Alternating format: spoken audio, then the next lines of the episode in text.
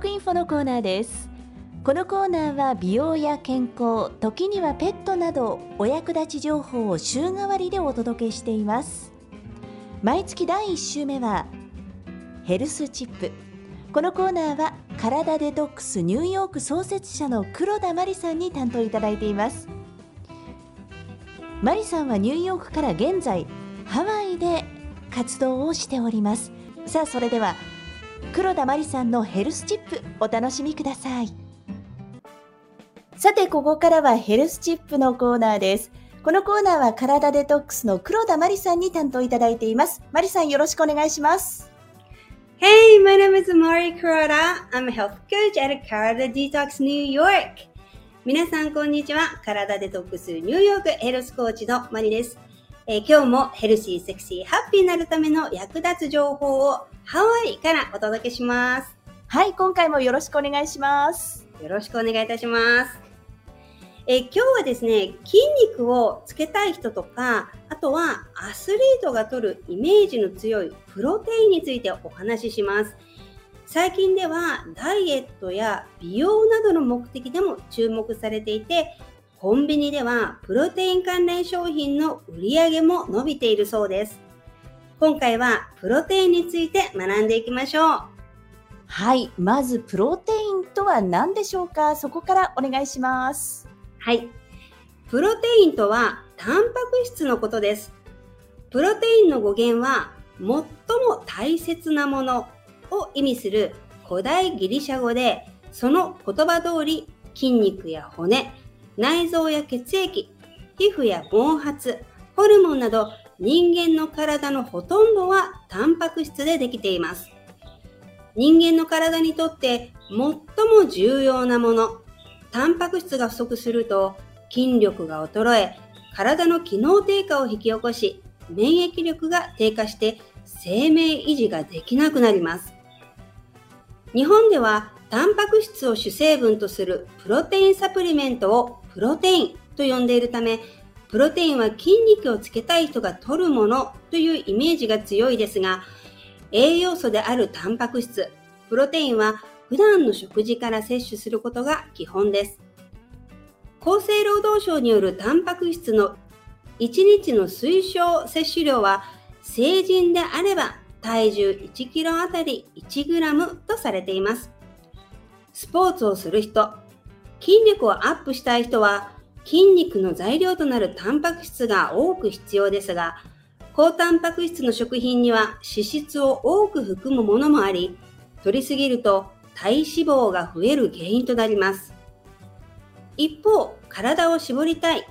体重を落としたいという人は、食事制限をすることでタンパク質の摂取量が減り、筋肉量が落ちることで基礎代謝量が下がってしまって、逆に太りやすい体質になってしまいます。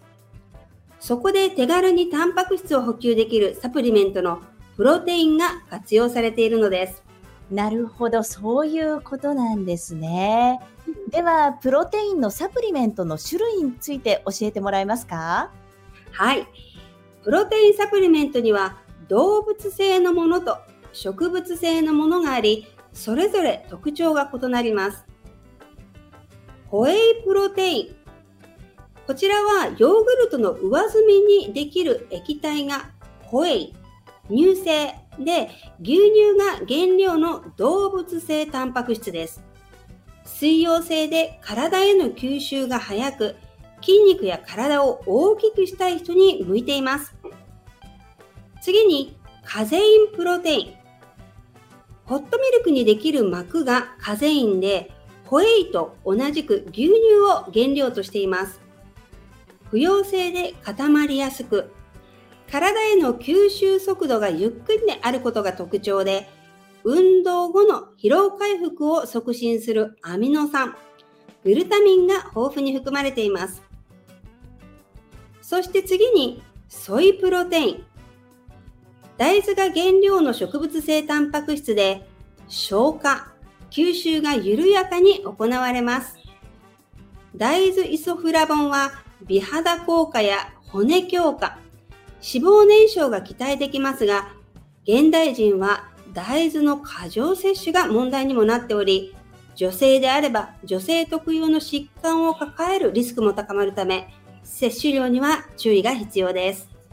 なるほど。そうしますと、KD がお勧めする栄養の取り方についてはいかがですか？はい、えー、サプリではなく、食材から栄養摂取することが一番理想的ですが、プロテインサプリメントを使用するときは、どのくらい補う必要があるのか、食事で賄うことができないのかを明確にして摂取する必要があるでしょう。プロテインサプリメントは牛乳を原材料とするものが多いですが、大量生産のために牛に抗生物質やホルモン剤を使用している可能性も高いため、グラスフェッドの牛の牛乳で作ったものを選ぶなど、質の高い材料のものを選んでください。KD では、どうしてもプロテインサプリメントを使用したい場合は、プラントベース、植物性の食べ物がベースのものや、オーガニックの材料を使用したものをおすすめしています。他にも遺伝子組み換え大豆を使っていないかなど、原料を確認するようにしましょう。食事で摂るときも肉類、魚、卵、乳製品などに含まれる動物性タンパク質には食物繊維が含まれていないため、摂取量が増えると腸内環境が悪化してしまう恐れがあります。動物性のものだけでなく、チアシード、ナッツ類などに含まれる植物性のタンパク質も積極的に摂るようにしましょ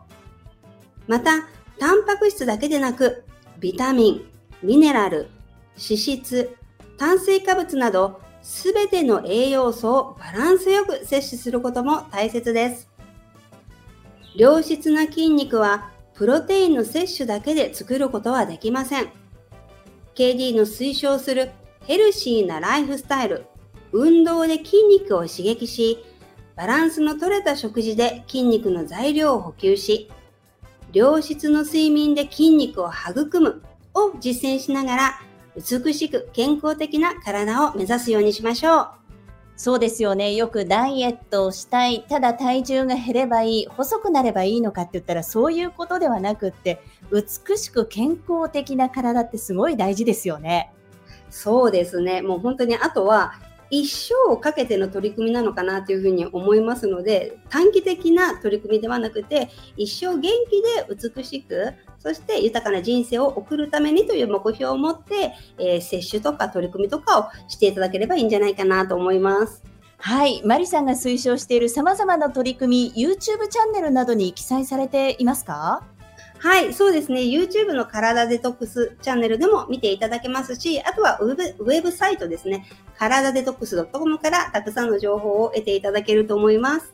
はい、ぜひ皆さんそちらも合わせてご覧いただければと思います。ということでですね、今回はプロテインについてお話しいただきました。以上、ヘルスチップ。このコーナーは体デトックス黒田真理さんに担当いただきました。真理さん、ありがとうございました。ありがとうございました。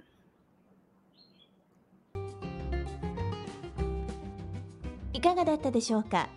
ヘルスチップ。このコーナーは体デトックスニューヨーク創設者の黒田真理さんに担当いただいています。毎月第1週目。ぜひお楽しみください。マリさんへのお問い合わせは体デトックス .com k-a-r-a-d-a-d-e-t-o-x k-a-r-a-d-a-d-e-t-o-x detox.com となっています。以上美容や健康時にはペットなどお役立ち情報をお届けする知っとくインフォのコーナーでした。DJ 小雪 Ohashi Presenting New York Breeze.